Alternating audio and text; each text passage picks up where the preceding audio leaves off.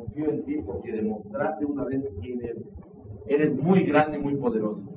Una vez por todas mostraste a la humanidad. En la creación del mundo fue desconocido. Nada más Adán y contó que se creó el mundo. Pero ya Israel, la salida de Egipto, la vimos con nuestros propios ojos. Por eso, la persona que siente eso de corazón tiene asegurado Olam Abba.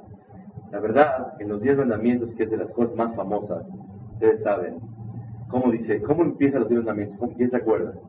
Yo soy tu Dios, ¿el qué? El que te sacó de Egipto. ¿Qué es más grande?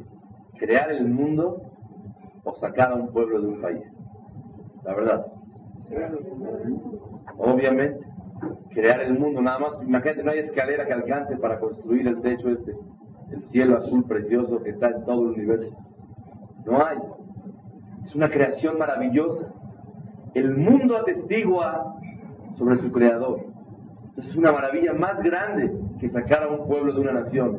Entonces, ¿por qué la Torah dice, yo soy tu Dios que te sacó de Egipto? Y más fuerte, yo soy el que creó el mundo. Así pregunta el Ramban, Nachmanides, el Ebenezra.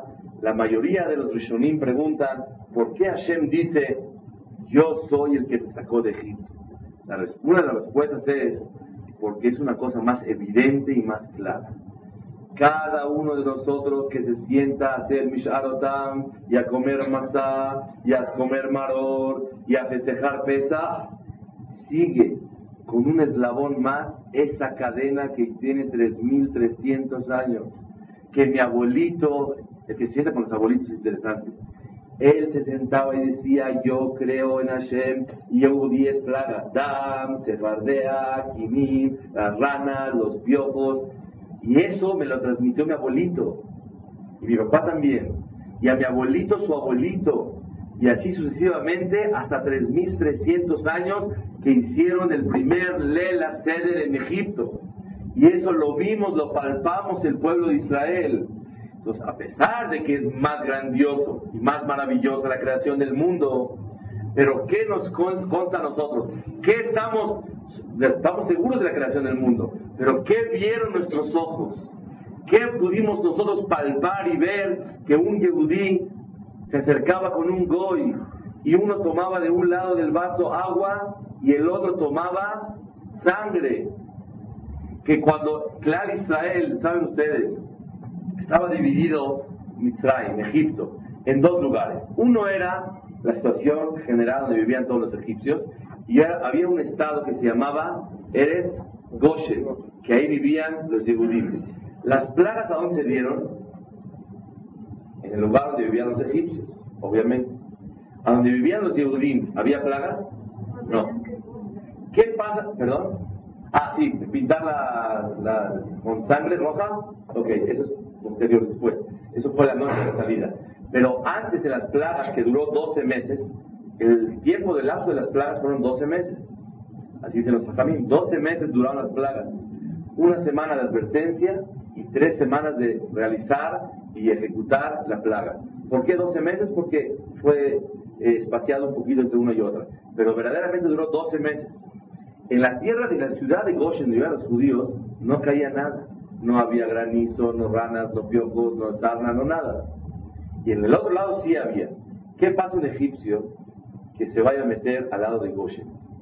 ¿Se salva o no se salva? ¿Por qué no? Si de este lado no cae. ¿Tú lo viste? ¿Tú estuviste? ¿Te consta? ¿Cómo sabes? Pero, pero no importa, pero ya, Hashem, ¿cuántos milagros va a hacer? De este lado hay. De este lado no hay, ya, suficiente. Es como lo de la sangre y del vaso. Uno toma agua y después toma Ok, pero en la Torah está escrito claramente. El pastor dice besante. ¿Tiene razón? Claro. Besamti fedut ben ami u ben ameja. Y haré una señal divisoria entre mi pueblo y tu pueblo. ¿Qué quiere decir?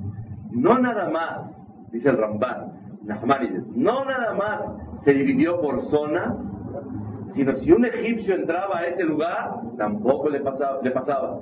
¿Qué pasa un yehudí que entraba al lado de allá? Estaba ahí de compras o hacer algo. Ni modo, le caía, porque es la zona. Tampoco le pasaba. Cuando uno ve esto y dice, bueno, el Dios de Israel los está protegiendo de una forma evidente y clara, no puede ser. ¿Quién hace ese fenómeno? Va pasando por acá, tiene ranas este, y este no tiene. El granizo está con fuego caía encima de una persona, de este no caía nada. ¿Qué es esto? Esto lo vieron nuestros ojos. Y eso se lo contó Moshe Rabenu a sus hijos. Y sus hijos a sus hijos. Y así hasta hoy en tierra azteca festejamos Pesa y decimos Mala Alahmania, Manishtana, Dam, Sefardea, el mismo asunto 3300 años. Lo vimos, dice Hashem, es un argumento fuerte. ¿Sabes quién soy yo el que te dio la, la, Torah? El primer mandamiento que dice los diez mandamientos, yo soy el que te sacó de Egipto. Ahora sabes quién soy yo. Decir yo creí el mundo, mucho más prestigio. Es una cosa maravillosa, más grandiosa. Sin embargo, lo que tú viste me refiero. Yo vengo a hablar con lo que tú viste con tus ojos. Así dice Hashem y para. Anojí Hashem. Ahora, contar la salida de Egipto nos da a todos nosotros un refuerzo en lo que es confiar en Hashem. Pero escuchen el punto que quiero tocar el día de hoy. La Gemara dice que el que cuenta la historia de Egipto e inmediatamente después dice la amidad, asegurado o la. ¿Por qué asegurado? Porque él, dos explicaciones dijimos. Una, que la persona siente, dice la pena Yona, uno, porque la persona dice, así como tú eres el patrón y demostrarse que es el jefe en Egipto, te vengo a servir mi jefe y empiezo. Hashem y empiezo a hablar con él. Explicación número dos, así como demostraste que eres tremendo Hashem allá, ahora yo confío en ti y vengo a rezar. ¿De acuerdo? Dice la Gemara, los que rezamos Arbit sabemos que después de la historia de Egipto, dice Gal Israel, ¿qué sigue la tefilá? Ashkivenu Avinu le Shalom. Te pido, Hashem, ¿me dejas dormir a gusto hoy la noche? Sí, sí, te dejo. Otro favorcito, Hashem, ¿me dejas levantarme a gusto mañana? Vea, mi denu, la Shalom ¿Me dejas levantarme así, con ánimo, con gusto, con alegría, bien bonito mañana? Sí. Oye Hashem, ¿me salvas de secuestros y de espadas y de problemas y de enfermedades? Que no haya gripas, que no haya infecciones, que no haya esto, que no haya otro. Sí, cómo no. Baruch Hashem, Shomer Etamo Israel, ah, el que cuida todo el pueblo de Israel todo el tiempo. Un momentito. Eso ya es una interrupción entre la historia de Egipto y entre el rezo principal que es la vida.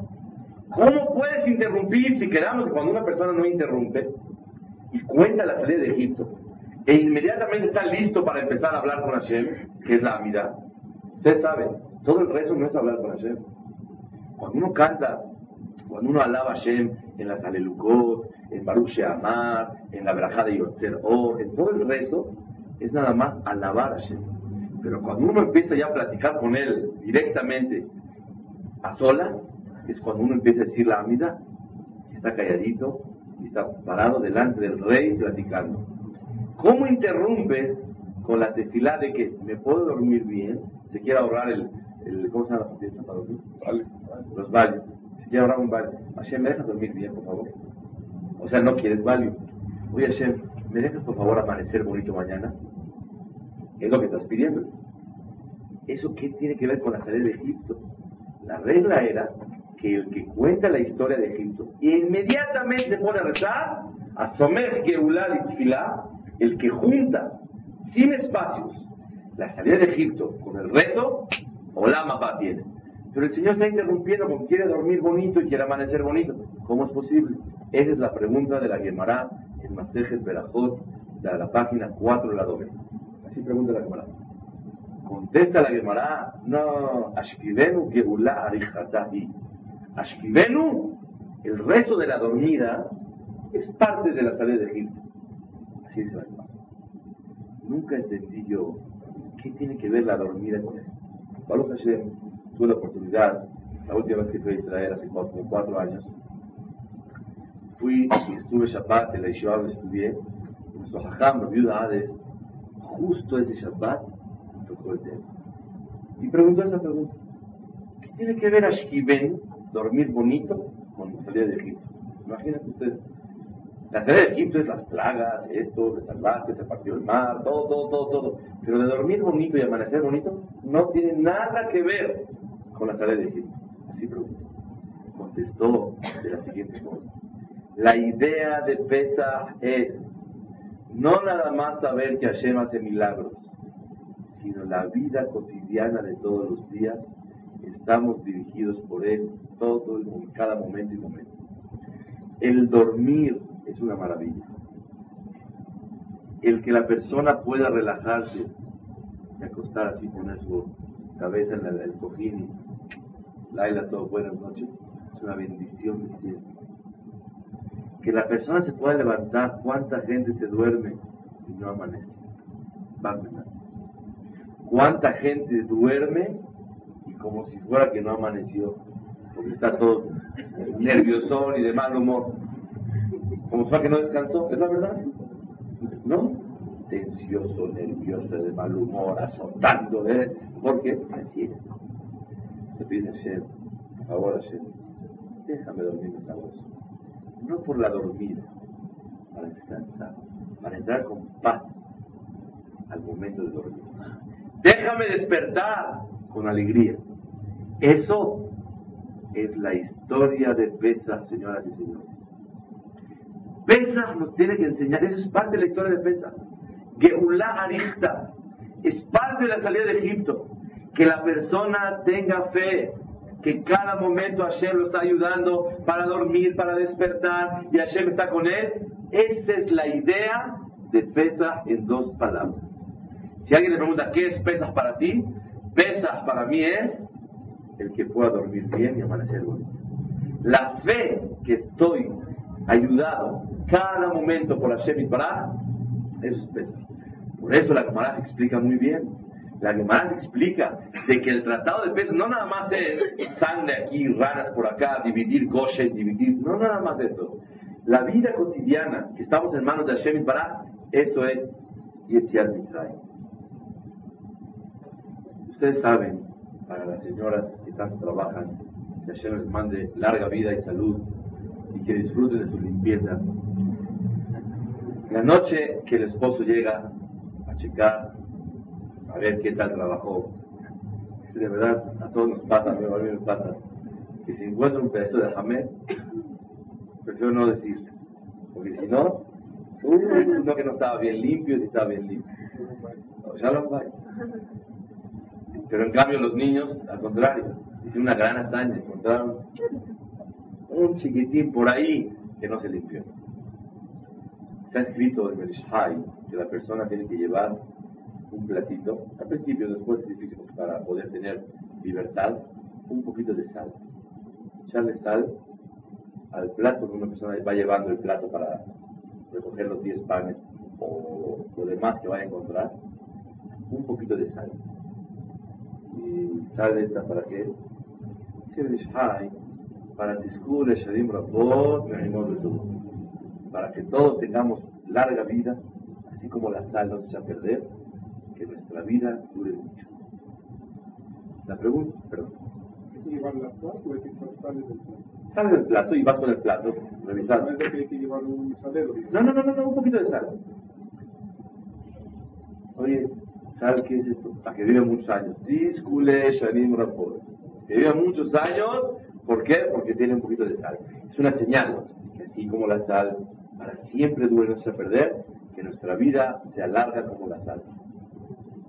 Oye, ¿y por qué cuando una persona, la mujer prende velas, no pone un poquito de sal? ¿Y por qué cuando una persona cuida Shabbat no pone sal?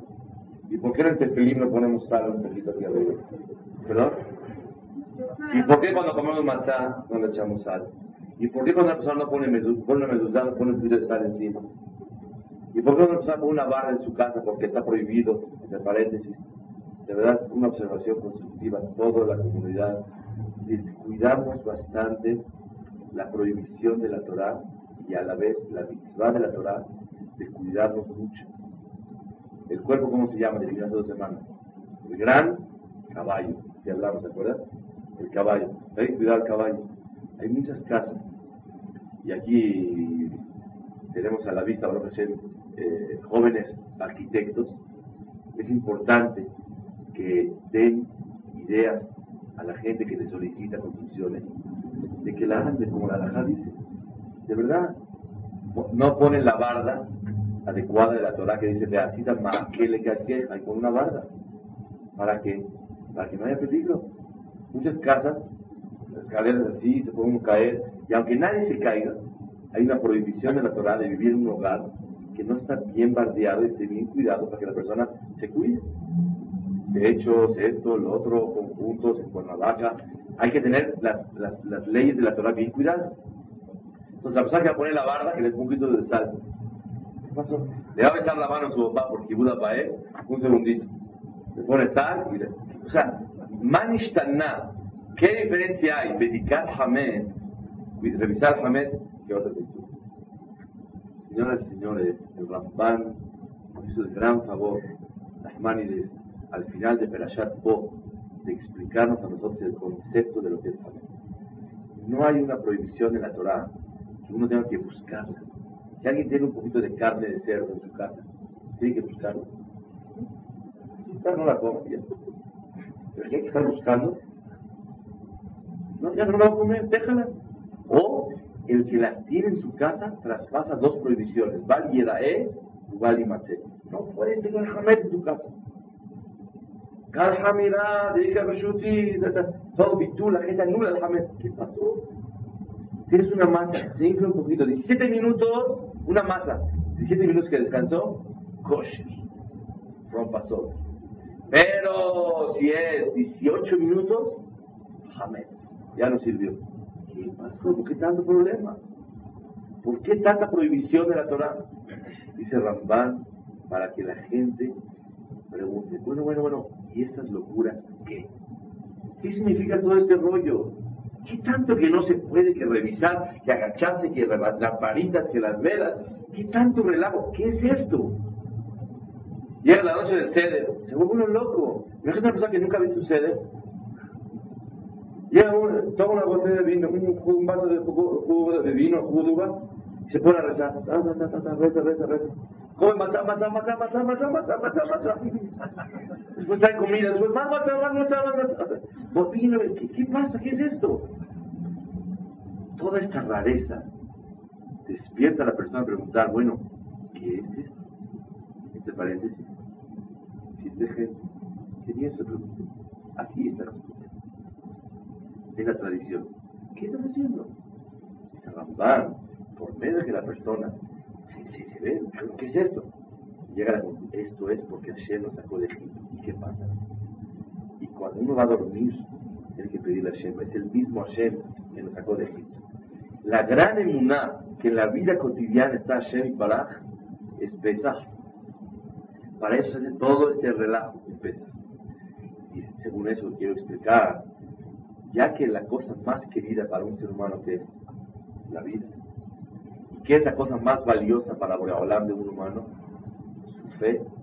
Dice Hashem, cambio, te doy a ti lo más querido para ti, que es la vida, y tú me das a mí lo más valioso para mí, que es la fe. Entonces, si es así, en la mitzvah de Pesach se pone sal. Cuando una persona va a hacer una mitzvah, seguro que es fe, pero no representa la fe. Es para cuidar, cada cosa tiene otra cosa. Pesach desde la Bedikat Hamed, que ahí empieza a revisar la Hamed, simboliza la fe del pueblo de Israel. Yo te doy fe y tú que me das larga vida. Por eso se pone justo la sal al empezar el ritual, el sistema de, de, a revisar Hamed. La verdad es muy importante. ¿Cómo se llama, cómo se llama Shabbat? ¿Saben ustedes? Shabbat el grande. ¿Por qué se llama Shabbat grande? Muy largo. ¿Perdón? ¿Y por qué se llama largo? Grande. ¿Cuál milagro? ¿Cuál milagro? El, el Shabbat este es el 10 de Nisan.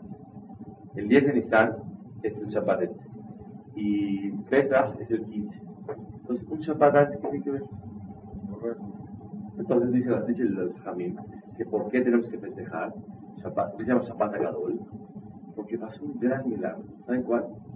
que el 10 de Nisan fuimos ordenados, en salimos el 15 de Nisan, el 10 fuimos ordenados que por favor cada persona, cada jefe de familia, tome un animal, un poquito, y que lo amarre en la pata de la cama. Que tome el animal. Y los egipcios estaban así, oye, ¿qué es esto? Dice, no, este lo voy a degollar.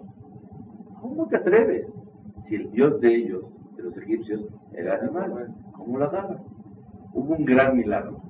Nadie pudo levantar un dedo encima de un yehudí. Ese fue un milagro. Aquí entre nosotros. Es un gran milagro. A lo mejor estaban, pero ya estaban acabados, ya no tenían ni ganas de luchar en contra de los judíos. Ya van un año con plagas, sangre, ranas, piojos. Ya no aguantan. ¿Quieres animal? Toma el animal, ya váyanse de aquí, por favor. Es un gran milagro en comparación de la sangre, ranas, piojos, peste, animales salvajes, granizo. Es un gran milagro ese. Dice el ¿por qué se llama Shabbat Agadol? El Shabbat grande por el gran milagro que pasó. ¿Eso es grande? La verdad, la comparación de la sangre no es grande. Vi un pirush de la Zalman Sorotsky que dice algo, ah, de veras que da gusto.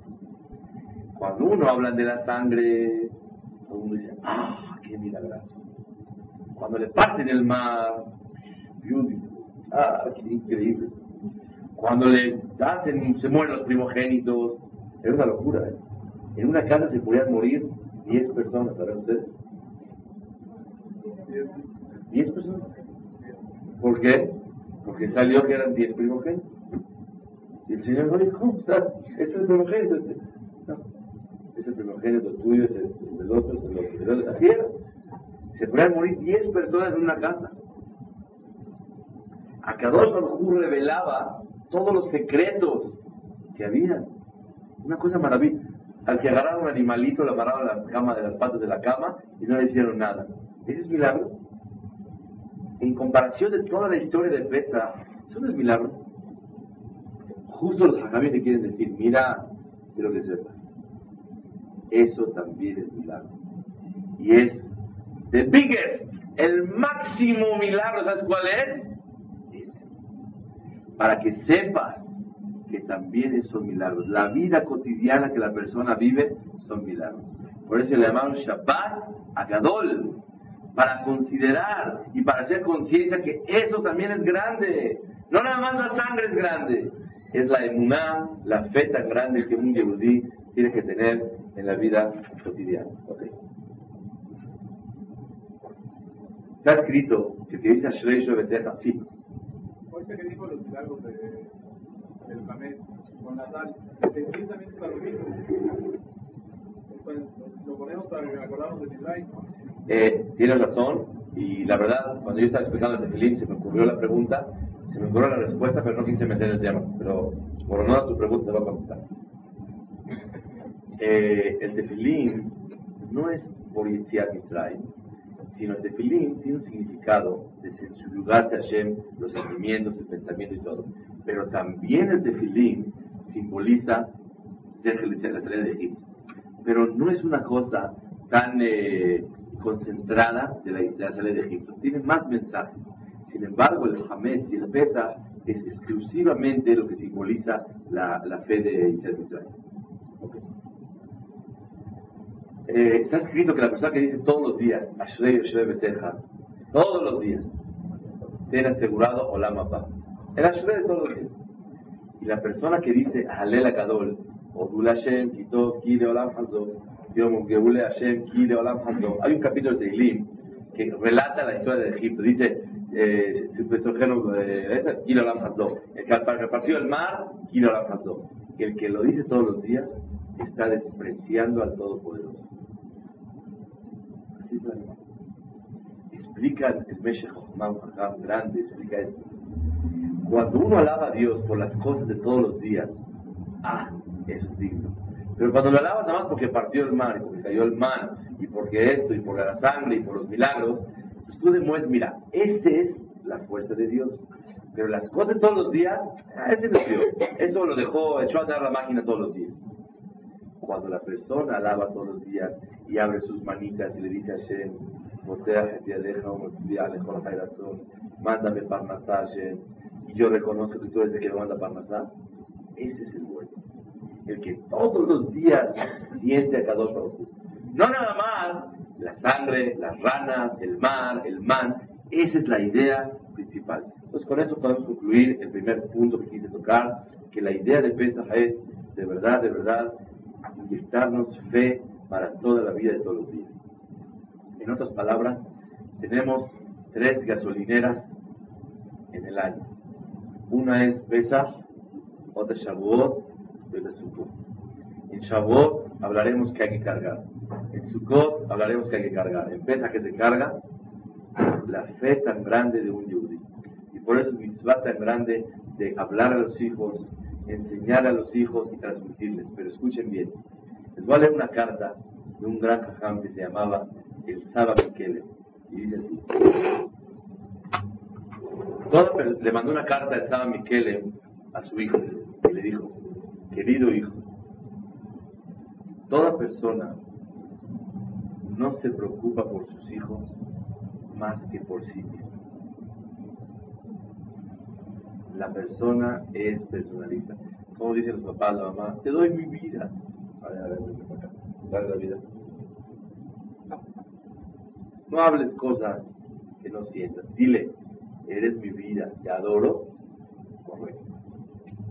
Te doy mi vida, te doy mi brazo. No hables hasta que sea realidad. Y no necesitas hablar. Sí te quiero mucho suficiente. No necesitas decir cosas que tal vez no sientes y estás acostumbrado a decirlo. Y quieres exagerar para decir, dice San Miquel, la persona, decirle, hijo, toda persona no se preocupa por sus hijos más que por sí mismo. Y lo que se preocupa por sí mismo, se preocupará por sus hijos que son muy queridos. Por eso, una persona que no se preocupa para su olama va de sí mismo, para su, para su boleto de entrada del mundo venidero, él no se puede preocupar por otras personas ni por sus hijos, por el olama va de ellos. Pero la persona que se preocupa por su propio olama va, por su mundo venidero, se preocupará por su semejante, por su compañero y con más razón por sus hijos. El motivo es muy sencillo. Una persona que no se preocupa por educarse, por educar a sus hijos, ¿sabes por qué es? Porque la persona no tiene el sentimiento de educarse a sí misma. Me dijo una persona hoy, ¿no? la verdad que soy grande, tengo 50 años y aprendí algo nuevo en la vida. Una materia, todo un curso. Nunca pensé que a esa edad podía yo avanzar. Dije, la persona siempre tiene que avanzar. La persona tiene que preocuparse por superarse él mismo cada vez más. La persona que no se preocupa por educarse y superarse a sí mismo cada vez, nunca se preocupará por los demás ni por sus propios hijos. No le interesa la educación de sus hijos. Recibí una pregunta de una pareja. ¿Qué es más importante? Ir a la fiesta de una niña, de su hija, que va a presentar un baile, no sé qué cosa. O, la verdad, irse de shopping para la fiesta comprarle a su hija, obviamente. Entonces, Rabotai, o sea, no nos preocupamos por nuestros hijos, ni por nosotros mismos, sino tal vez la persona no está acostumbrada a superarse, no quiere educarse a sí mismo. Yo educarme, estoy grande, estoy grande. Todas las edades son correctas para que la persona siga superándose. Mientras que tengas vida, tienes que ser aquel que da pasos y pasos y cada vez mejorar y transformarse y reconocer que tú eres una persona que quiere superarte. El que no quiere educar a sí mismo, no quiere educar tampoco a sus hijos. Los jajamín grandes se preocupan por sí mismos, por el olama de ellos. Y obviamente por el olama de sus hijos. Por favor, hijo, refuerce en esto. Firma a tu padre que se preocupa poco por sí mismo más poco por sus hijos. Es la verdad. O sea, ser sincero. La mitzvah de Pesach, ¿sabe cómo se llama? Contarle a tus hijos. ¿Para qué? Para jalarlos. ¿A qué hijo? ¿Al malo? ¿Al inteligente? ¿Al inocente? ¿O al que no sabe preguntar? Todos. Buscar a ver. Si no está en el aro, meterlo al aro. con cariño, con regalos, con dulzura, con amor. A ver, ¿cómo? La noche de Pesach significa transmitir a la siguiente generación la fe de nosotros. Por eso, dice Kadosh Baruch Baruch, la Melagada, Baruch, a que le dio Torah y dio la Torah al pueblo de Israel. Esta Torah es tan bendita, señoras y señores, tan profunda y tan linda, que la persona más profunda de Torah encuentra sabor. La persona que estudia más superficialmente encuentra sabor. El más alejado encuentra sabor. El que no sabe encuentra sabor. El inocente encuentra sabor. Esa es la grandiosa Torah. No es como un libro así de universidad, que el que no sabe nada no entiende nada. El mismo Pasuk, Baidaber, Adonai, el Moshe Lemor. Uno lo estudia así, uno lo estudia así, otro así, otro así, y cada uno encuentra el sabor de esta grandiosa Torah. Punto número 3.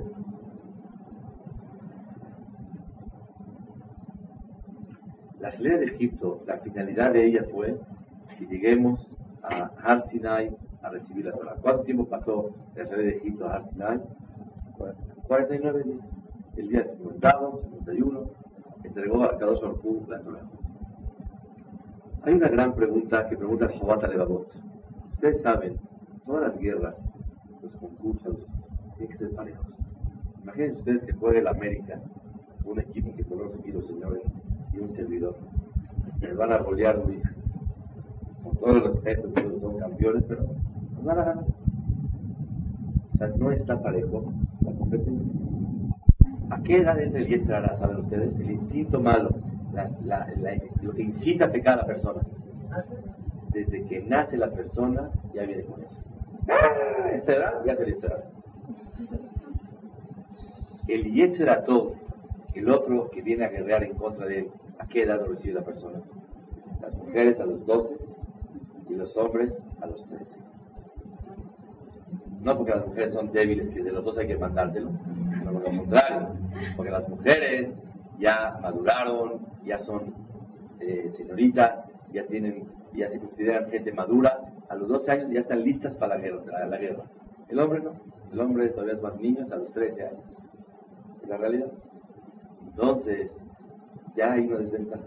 Lleva 13 años de conocerlo a la persona y de ser su cuate y ya, ya, se lleva muy bien. Entonces, la pelea no está pareja. Pregunta número dos. El alma es espiritual, el cuerpo es corporal, físico, material. Y la verdad, la pelea no está bien. Cuando juegan dos equipos, uno en su estadio y otro va de visitante, la verdad, mucha porra, mucho eso, ya conoce dónde los baches en la cancha, ya sabe cómo está todo. El alma baja a la tierra guerrera, eso no es justo. El cuerpo está en su lugar. La pelea no está legal. Pregunta número tres. Por naturaleza, la persona se inclina a las cosas mundanas. No me digas que saborear un chocolate tienes que esforzarte para darle gusto lo abres y directo. Sin embargo, al agarrarle gusto a una mitzvah, a estudiar, a rezar, aleja. Pues, por naturaleza, las cosas mundanas nos llevan por calle. La pelea no está correcta. ¿Cómo nos vas a juzgar a Shem si la verdad no está equilibrado esto? No es correcto. Tres preguntas fundamentales en el judaísmo. Pregunta número uno, lleva 13 años o 12. Pregunta dos, la pelea no está en un lugar parve, que no sea ni de carne ni de leche. Un lugar imparcial, no ¿A la tierra? Aquí vemos edificios, coches, esto, eh, eh, frente pipica, sierra, esto, máquinas, eh, computador. loco. Número tres, la tendencia, la inclinación natural del cuerpo, ¿cuál es? La verdad. ¿Viste a alguien que tenga así, hay que esforzarse para disfrutar un platillo, un show, un esto hacia nada, solito se sienta sin hacer nada. De hecho, el jamés, ¿cómo es el jamés? ¿Alguien sabe? Hay que trabajar para hacer Hametz. Nada. Nada más déjala más, El Hametz está simbolizando la flojera de la persona. El no luchar en la vida para salir adelante es no hay que hacerlo, se hace solito. Matzah, uh, matzah, hay que trabajar, rapidez, precaución, cuidado, que no fermente, el tiempo, eso es matzah. Matzah es echarle ganas. Besa, la persona tiene que buscar con luz el Hametz. ¿Cuál es la luz? La luz de la Torah, señoras y señores, nos ilumina para poder exterminar y buscar el Hametz. ¿Qué es Hametz? La flojería, la envidia, la búsqueda del dinero, todas las malas cualidades que el ser humano cuenta con ellas es Hametz. No hay que buscar y trabajar para eso. Solito llega, solito fermenta. Pero para que sea matzá, que es una cosa importante, es una persona trabajar muchísimo. La, respuesta dice Shabbat Levavot. Si Hashem te puso aquí, es porque te dio a ti las armas para ganar. ¿Cómo te lo ponchas a ese equipo? ¿Cómo lo acabas? Le dijo un secreto. Con. Torah, Barati Yetzerará, Barati Torah Taflim. Si tienes Torah, ganas. No tienes Torah, pierdes. Pero es muy bueno. Compró mucha matzá de la buena, de la redonda, de la esta. Pero va a comer mucho mazo. Pero va a ser toda la noche vas a quedar así. No sirve. Pero no va a comer nada de Hamed. Pero ya limpió la casa, le hizo tevilá, toda la casa la hizo tevilá y la sacó. Nada. Pero da mucho acá. Pero respeta mucho a su papá y a su mamá. No sirve. Sí sirve. Me equivoqué decir, seguro que sirve. Pero tienes la pelea perdida. ¿Quieres ganar? Torah. ¿Quieres perder y hacer muy, obras buenas? Muy bueno. Un equipo sale a perder. Sí, de repente, ole, ole, y se la pasa uno al otro, ¿eh? ¡Eh, eh! Pero 10-1, 10-0. Seguro, va a perder. O así como va, 24-2 va a quedar. Seguro, ¿por qué no? Sí, de repente tiene un tiro de esquina buenísimo, y el cabezaño, el kilo. Buenísimo, pero perdiste. Dijiste cosas buenas, pero perdiste. ¿Vienes a ganar? ¿O vienes aquí te clavas así un, un buen toque? Al portero por atrás, eh, por atrás, chilenita es lo que quieras hacer. A eso veniste. A entretenerte o a ganar. Vienes a ganar, es la vida. La única forma de ganar es, ¿quién la dijo? Hacia dos horas. Orar. No se aburran, porque a mí me dicen, Ham Torah. Se equivocaron, me dicen Ham y es Torah, pero es el Escuchen bien. Entonces, porque hablo míos siempre. Pues, mero mero. Estudiar Torah, apegarse al estudio de la Torah, esa es el arma para ganar. No hay otra, no puedes. La, cada que la persona se sienta a estudiar un ratito está cantando y estudiando su Gemara, su Mishnah, su Humash, la señora su clase estudia, el alma come. con eso, ¡pum! Puedes lograr lo que tú quieres. No, no. ¿Cómo le ganas si lleva 13 años o 12? Estás en tierra diferente, estás de visitante, va a América a jugar, a Guadalajara, todos, oh, oh, chiva, chiva, se vuelve loco el señor, se espanta. ¿Quieres ganar? Órale, te doy el secreto. ¿Quieres ganar? Por naturaleza te vas a, inclinar a las cosas mundanas. No importa. Ten Torah y tienes todo. Pues, ¿Qué tenemos que hacerle a la sede?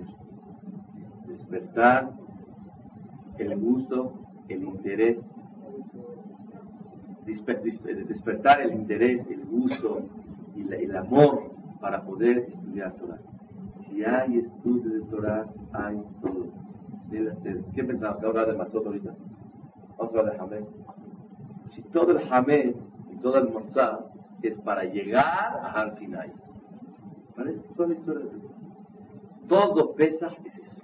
Llegar a eso tú quieres vencer el Hamed quitarlo, siendo una luz. Escuché de Ham Shabbat hace unos días. Algunos lo habían escuchado, escuchar, lo tengo fresco. Fuimos a un Betabelí juntos y, este, y les dijo unas palabras que me llamaban la atención. Ustedes saben, este mundo es comparado con, con la oscuridad. Este mundo se llama noche. Está oscuridad. No se ve nada. Y el mundo venidero es la luz.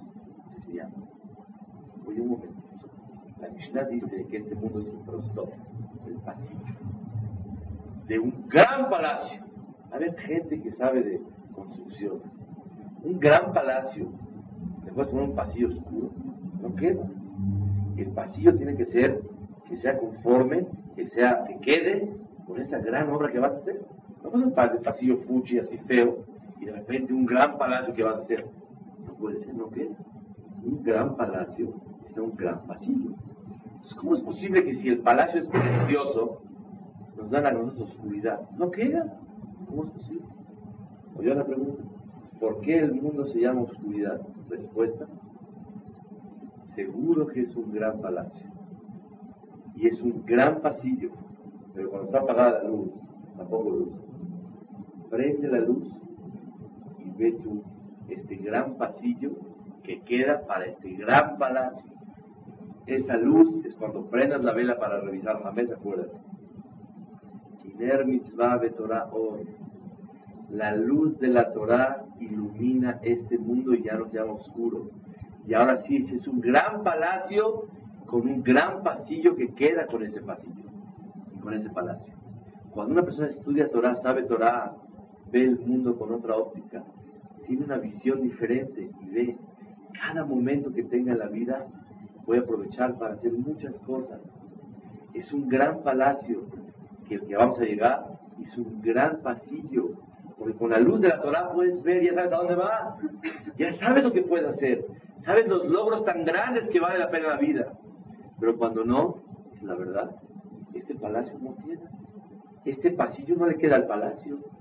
Porque no le encuentra uno la luz y, la idea de este eh, pasillo para ir al palacio.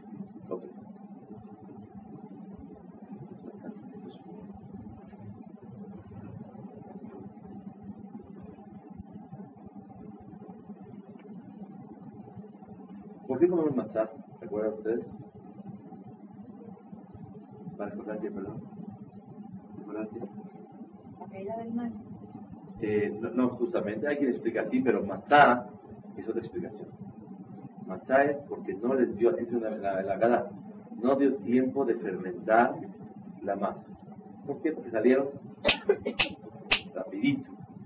Tan rápido salieron que no dio tiempo de fermentar quiero dar una pregunta de verdad importantísima para todo el pueblo de Israel. Hay varias formas de responder, yo voy a decir la que tengo ganas de decir. Si hubiera fermentado la masa, hubiera durado dos minutos. En vez de salir, salimos el día 15 de Nisan a las 12 del día.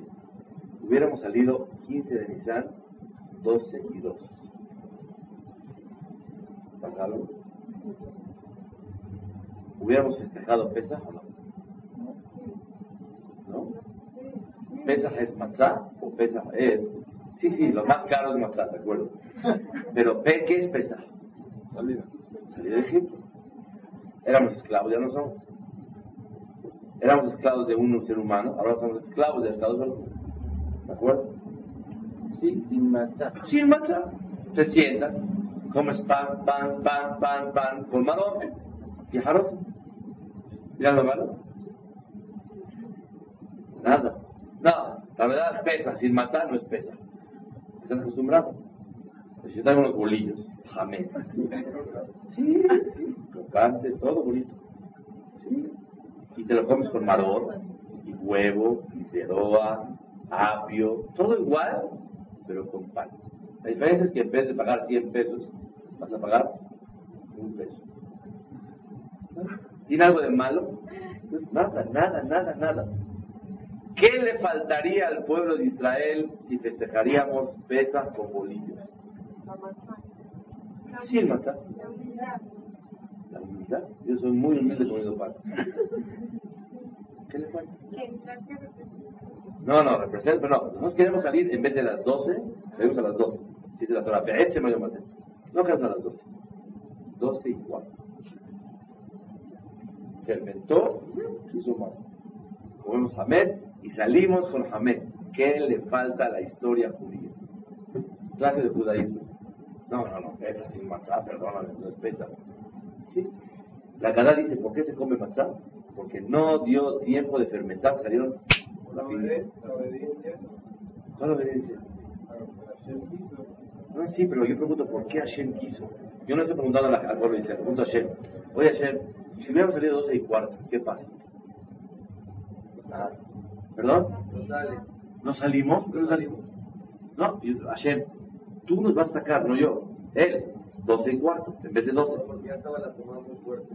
La tumba estaba muy fuerte. Y ya no era. Había mucha impureza. Sí, está escrito que había 49 grados de impureza hacia abajo, el pueblo Israel estaba. Entonces no podían aguantar un centavo, un, un- un- un segundo más. Si nos saca con calmita, a gusto, a checando a ver qué nos quedó en la casa y todo. No, en serio, vamos, vamos al desierto a ver qué, con calma. Impureza, que Hashem quite la impureza. Esa pregunta es muy grave, la verdad. Y verdad Hashem Torah, el año que entra, eh, el Malvin dio una respuesta muy importante. El Malvin dice, lo que tú dices, Jacobo, que la verdad es de que había el pueblo se estaba viviendo en 49 grados de impureza hacia abajo. Si hubiera, seguro que hubiéramos salido. Tú dijiste, no sale. ¿Cómo no sale? Seguro sale. Pero ¿cómo sale? Está escrito que si el pueblo de Israel hubiera salido 12 y cuarto y no 12, hubieran salido con grados de impureza que no hubiera sido el pueblo de Israel óptimo en el cual ideal que Akadosh Baruj Hu hizo. Exactamente es lo que yo quería. Muchas gracias por la observación. Es lo que yo estaba esperando. Por favor, impureza, yala, yala. Vamos a salir de Mitzrayim. 12, 12 y cuarto. Vamos a ver si lo mismo. Estamos festejando que éramos esclavos y ahora Hashem ya salimos. Al que 12 y cuarto no es igual. Por favor, ¿qué es esto? La matzá representa y el que coma matzá, quiera o no quiera, va a tener que tener fe en esto, porque si no, que no coma matzá. Matzá significa que un segundo más no hubiéramos llegado a la categoría espiritual que Akadosh Baruj Hu quiere de nosotros. ¿Qué significa Pesa? 12, porque 12 y 2 hubiera sido otra cosa. Yo te pregunto, la Shekia ahorita alguien sabe, aquí hay un, hay un calendario de es la Shekia ahorita, la puesta del sol, 631. no, 61 es la 649. 649. 649, Behel el. Si prendes la luz 648, ¿qué pasa? Ah, No, está bien. 650 la prendes, ¿qué pasa? No se puede.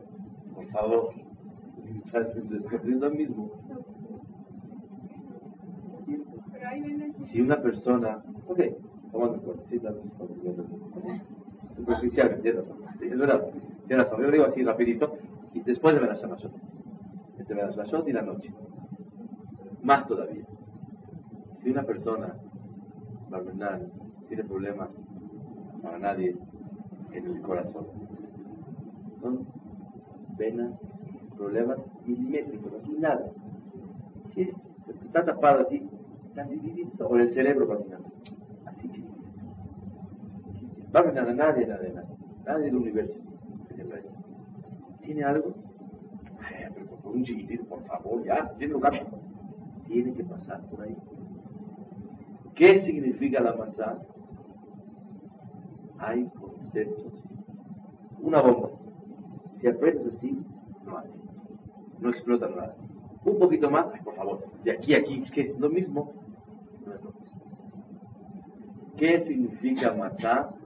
Matzá significa el- la amplitud de criterio. el entendimiento amplio y profundo que el minuto este varía mucho. Porque si para ti no es importante el minuto, no comas pasar con los bolillos y discule, ya digo una cosa, no es pesas que ayer es la pesas samea. ¿Qué problema? ¿En serio? ¿Qué, problema? Y el que come matzá es porque recuerda, así se la da, porque no dio tiempo de fermentar. ¿Y qué no de tiempo? Que fermente. Hubiera sido otra categoría espiritual. Así como en la vida, un minuto, una arteria, una mini milésima, cualquier cosa cuenta, las, las competencias de todo tipo. Una milésima llegó. Ay, por favor, ya, árbitro, lo mismo, este, este. No, es ese, es ese, es ese. ¿Cómo? Todo vale y todo cuenta. Esa es la fe, que cualquier cosa chiquitita que la persona en el judaísmo haga, cualquier mitzvah, un esfuerzo. Este vino al Knis y este no vino al Knis. Sí. Pero este es un minuto y es un minuto. Este llegó un minuto antes, este llegó un minuto después. Este rezó así, este rezó así. Este se esforzó así, este se esforzó menos. Este lo hizo con un poquito más de cariño, un poquito, ah, es igual. Lo principal, aquí estamos todos. No, no, no, no. ¿Quién nos enseña eso? Matzah. Matzah nos enseña para todas las generaciones que el minutito es, ay, por favor, qué fanatismo, qué exageración. Un minuto antes después, por favor. Un minuto antes después. Es todo pesa. Toda la matzah simboliza el minuto de antes y el minuto de después. Toda la matzah simboliza los detalles pequeñitos. Pero ¿a poco tú crees que si yo pienso en otra mujer que no es la mía, ya está mal? Sí, vamos, toda la salida de Egipto es eso. Todo, todo es eso. Por favorcito. Que, que, que, que si esto es así, que si no tiene equipado, tiene equipado. ¿Cómo? Es una diferencia muy grande. Todo esa en una, en los detalles más pequeños del judaísmo y de la vida en general, está metida esa idea simbolizada y el contenido del matzah, eso es matzah. es 12 y 12 y 2 es otra cosa completamente. Y de ahí tener en una cualquier detalle de los mitzvot de Sí. Difícil, la verdad. Eh, en estas categorías espirituales muy grandes, para tener ese termómetro y saber la tumba cómo está. Sí. Porque estaban, porque se alejaron de la Torah muchísimo, y a pesar que eran buenos Yehudí, pero dice el Midrash, que estaban muy influenciados de el ambiente egipcio. Perdón, sí. ¿Por qué el 20%? Para que veas. Según ustedes saben, el pueblo de Israel salieron casi 2 millones de personas. 600 mil personas de 20 a, de 20 a 60. Más niños, más, más viejitos, más señoras. La verdad, como 2 millones o 3. Dice el pastor, Bahamushim alu Israel. Salió nada más una quinta parte, es decir, que si eran 3 millones salieron, ¿cuántos eran? 15 millones. De los 15, 12 se quedaron. 3 millones salieron. Es la salida más quebrada en la historia. ¿Hablando de millones? No estamos festejando, estamos a mea. Salieron 3 millones. 12 dejaste adentro, ¿cómo es posible? Me dice la cuenta tú 12 mil pesos, sales con 3. ¿Qué estás llorando? No bailando. Estás festejando. Vemos que la verdad es pesada. Así dice el Meir. Aemet kveda de la genit maatunos La verdad es pesada. Por eso la cargan pocos. Pocos cargan la verdad. La verdad es pesada. No pasa lo mismo porque la gente no tiene la fe Sí, es difícil. Así es. Y pues le pedimos a Shem que cada vez sean más los que cargan es difícil hablar mal de Clar Israel, siempre hablar maravillas y decir que ojalá nos acerquemos cada vez más y no somos nadie de, de criticar al pueblo de Israel, sino al contrario, decirle a Hashem, ojalá que cada vez carguen más. Pero la verdad, siempre, la verdad es cargada por pocos. Sí, esa es la regla. 12 millones de perdieron. Claro. Fallecieron en, la, en las plazas, en Bakat Hosher, en la oscuridad, porque ellos no querían, no salieron nada. De repente, sabes qué, señora, mañana nos vamos. ¿A dónde? Al desierto.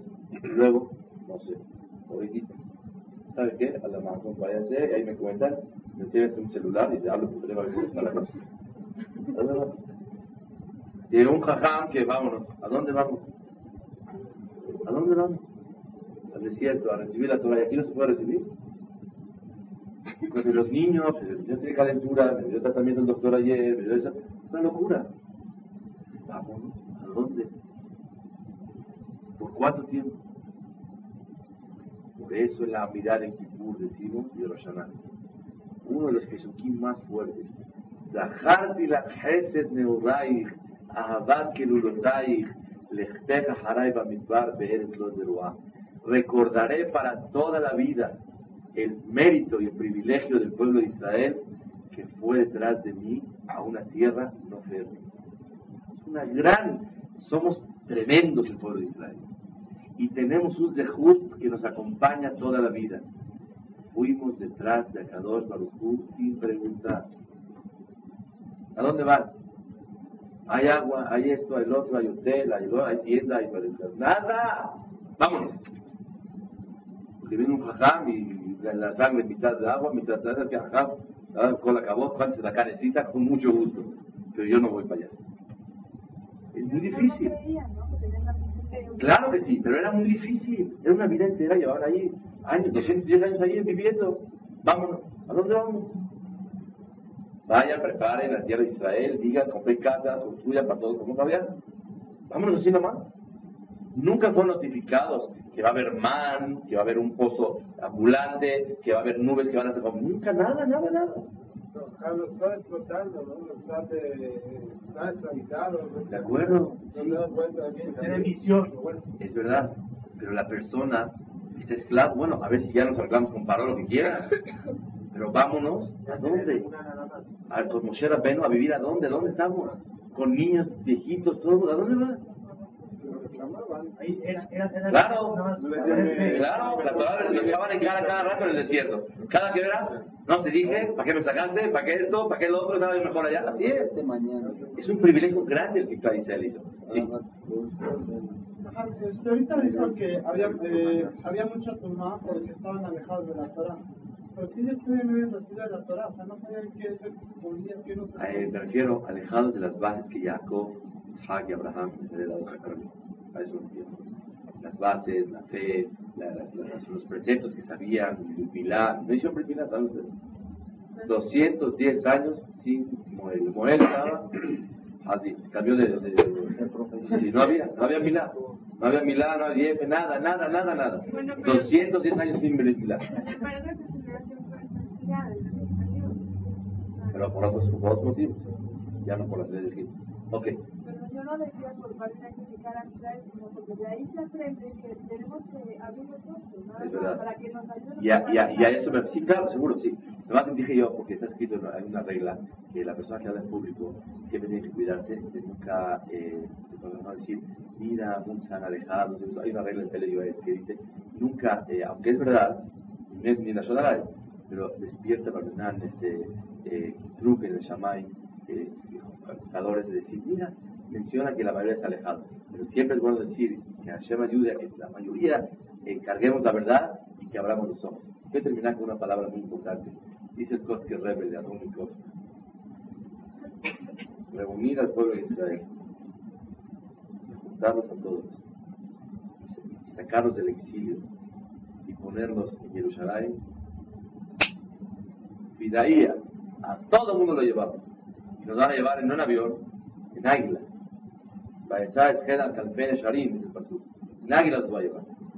Rapidísimo. Es muy fácil para Olam pasar por Argentina, Panamá, Brasil, Colombia, todo, México, Estados Unidos, Europa. Vamos todos a Israel. Muy rápido. En cosa de minutos estamos todos allá. Sacar al pueblo de Israel del exilio del Galut, rápido.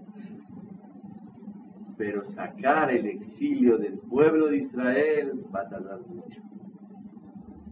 Sacar al pueblo del exilio es fácil. Pero el exilio del pueblo está muy difícil.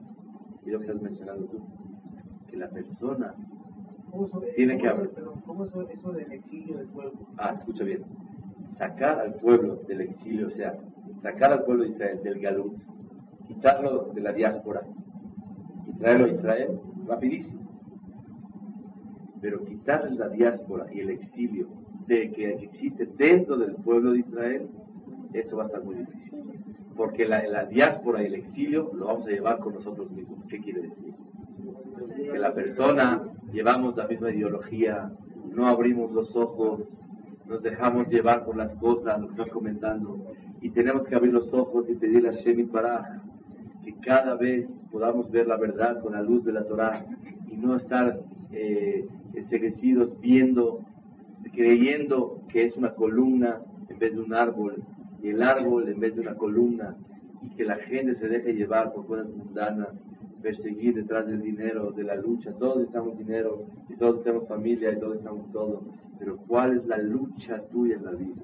¿Por qué vas? ¿Cuál es tu finalidad? ¿Cuál es tu objetivo? ¿Qué buscas en la vida? Escribe en un papel qué le tiras a la vida, qué buscas de la vida. Es quitar el exilio y la diáspora del Yehudi. Cada año tiene que sentirse uno que él se hace, se liberó de Egipto. Allá Badam Lomar, le arrota como si fuera que hoy salió de Egipto. Pero ¿cómo puedo hacer si pasó estos 3.300 años? Muy sencillo. Antes eran esclavos de Paró, ahora somos esclavos de los coches, ahora somos esclavos de, de, los- de la ropa, ahora somos esclavos de las casas, ahora somos esclavos de, de- de- de- quién sabe de, de cuál cosa. Y ahora peor, ser esclavo de un ser humano, bueno, no puedo con él. Pero ser esclavo de la materia es una locura. Por eso la persona tiene que desprenderse de esas cosas y ver y pesarse cada año cuánto él se ha liberado de esas, esa esclavitud que lo domina a él, de ser dependiente de y hacerse independiente de nada, de los deseos, de la envidia, del orgullo, del enojo, yo dependo de eso, de los vicios, del, de, mil cosas, del deseo del dinero, de los honores, de los placeres. Seguro, estate contento, pásala bien, ese dinero, trabaja, manténlo bien, todo está bonito. Pero ¿qué buscas? El dinero para ti es un medio o una finalidad. Un hombre de medio se habla, porque el dinero es un medio nada más. Tu finalidad es el dinero o tú dices X cosa por medio del dinero. ¿Qué buscas en la vida? En la, que la persona pueda liberarse de las cosas que lo están a él martillando todos los días, que quiere esto y que quiere el otro. Me hablaba por teléfono hace dos días, que por favor, eh, se peleó un cuñado con la cuñada, que una palabra le dijo, que no sé qué, que le dijo, yo no soy el ser, tú estás, si tú estás, no- por favor, Hashem, libéralos y ya, hombre, qué tanta discusión. Eso se llama liberarse. Y Azor Hashem, que tengamos todos pesas, Kasher, Besamea, y que verdad Hashem este, este pesa la pasemos todos y